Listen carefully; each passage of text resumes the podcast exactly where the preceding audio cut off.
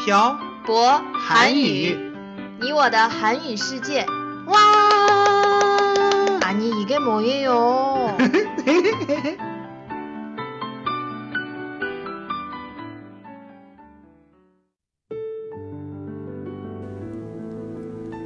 跟朴博学韩语，请在淘宝搜索店铺“朴博韩语”查看课程详情。欢迎大家一起来学习。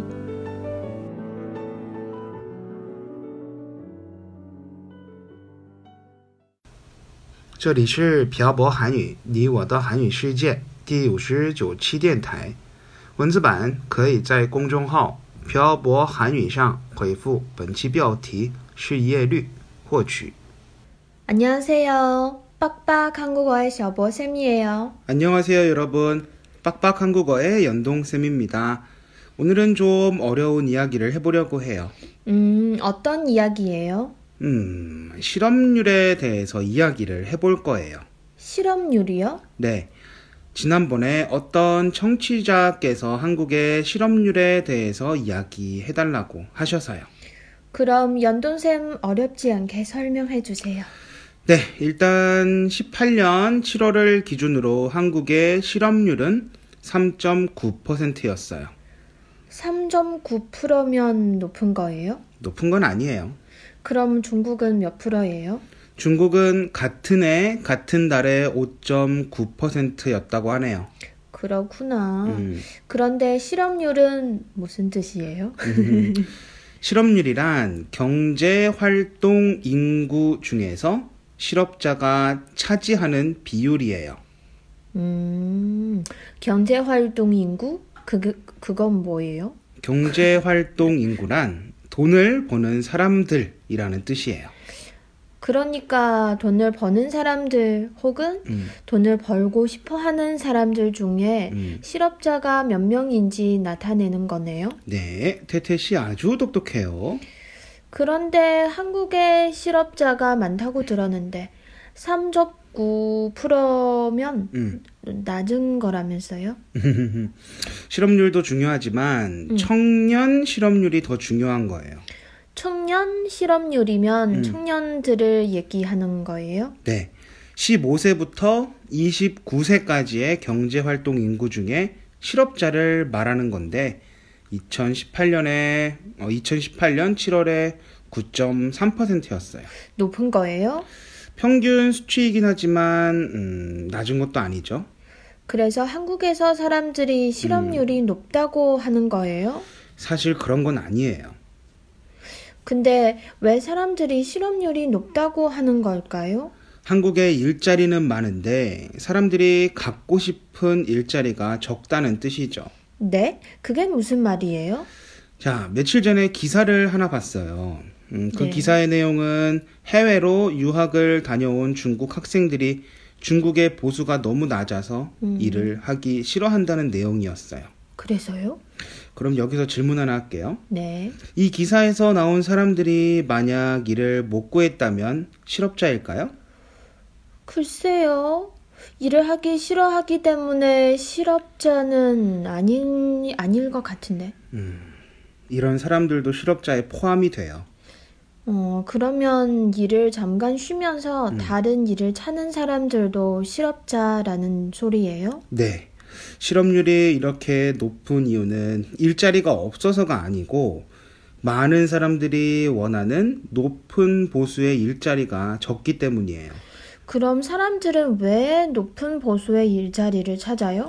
어, 태태 씨는 한 달에 만 인민패를 받고 싶- 받고 일하고 싶어요? 아니면 5만 인민패를 받고 일하고 싶어요? 하, 당연히 오만 인민패죠. 그렇죠? 다들 높은 월급을 받고 싶어 하죠. 그런데 여기에 문제가 있어요.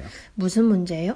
자신이 5만 인민패를 받을 만한 자격이 있는 사람이 아닌데 음, 5만 인민패를 받고 싶어 한다는 거예요. 그래서요? 그렇기 때문에 실업률이 이렇게 높은 거죠. 실제로 일할 수 있는 일자리는 많지만 자신의 생각보다 보수가 낮으니까 일을 하지 않는 거예요. 너무 슬퍼요. 그래서 요즘 한국은 최저 시급을 올리고 있어요. 한국의 최저 시급은 얼마예요? 2018년 현재 최저 시급은 7,530원이에요. 그리고 내년에는 10% 올라서 8,350원이 될 거예요. 그러면 아르바이트만 해도 어, 150만 원 이상을 벌 수 있는 거예요? 그렇죠. 음, 150만 원이면 중국 돈으로 얼마예요? 요즘은 확률로 따지면 음. 9천 이민배 정도 되겠네요.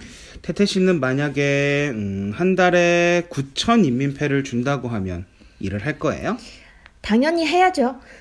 한국에서 한다고 해도 그렇게 할 거예요? 그건 생각 좀 해봐야겠어요. 왜요? 한국은 중국보다 물가가 비싸잖아요. 그럼 얼마 정도 벌면 한국에서 살 수 있을 것 같아요? 음, 2만 이민배에서 3만 이민배 정도? 그러면 대학 졸업자가 회사에 처음 들어가서 받을 수 있는 돈은 얼마나 될까요? 1만 5천 이민배 정도? 대학 졸업자 초임 연봉이 보통 3천만 원 정도 한다고 하네요. 3천만 원이면 중국 돈으로 얼마예요? 한 달에 2만 인민폐 정도 되는 것 같아요. 와, 진짜요? 엄청 많이 받는 거네요. 그런데 더 많이 주는 회사들이 많기 때문에 그런 회사에 들어가려고 3천만 원을 주는 회사에 가지 않기 때문에 실업률이 높은 거예요. 그렇구나. 태태 씨는 만약에 우리가 한국에 가면 제가 월급을 얼마쯤 받았으면 좋겠어요? 음, 이거 제가 생각해봤죠. 4, 5만 원 이민패 정도 받았으면 좋겠어요. 그럼 저도 한국에 가면 실업자가 되겠네요. 왜요? 전 그렇게 많이 받을 만한 사람이 아니거든요. 안 되죠. 연돈쌤 열심히 공부해서 4, 5만 이민패를 받을 수 있는 사람이 되어야 해요. 하, 알겠어요. 그럼 열심히 공부할게요.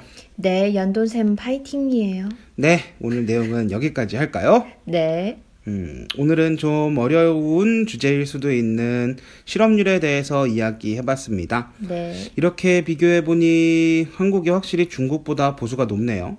음, 많이 받는 대학 졸업자들은 1년에 5천만 원 이상 받는다고 하니 정말 많이 받는 거겠죠? 네, 네. 물론 중국도 많이 받는 곳은 엄청 많이 있을 거예요.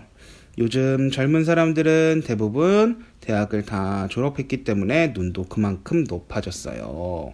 그래서 자신의 능력보다 보수를 더 많이 받을 수 있는 회사에 취직하고 싶어 하기 때문에 실업률이 높은 거랍니다.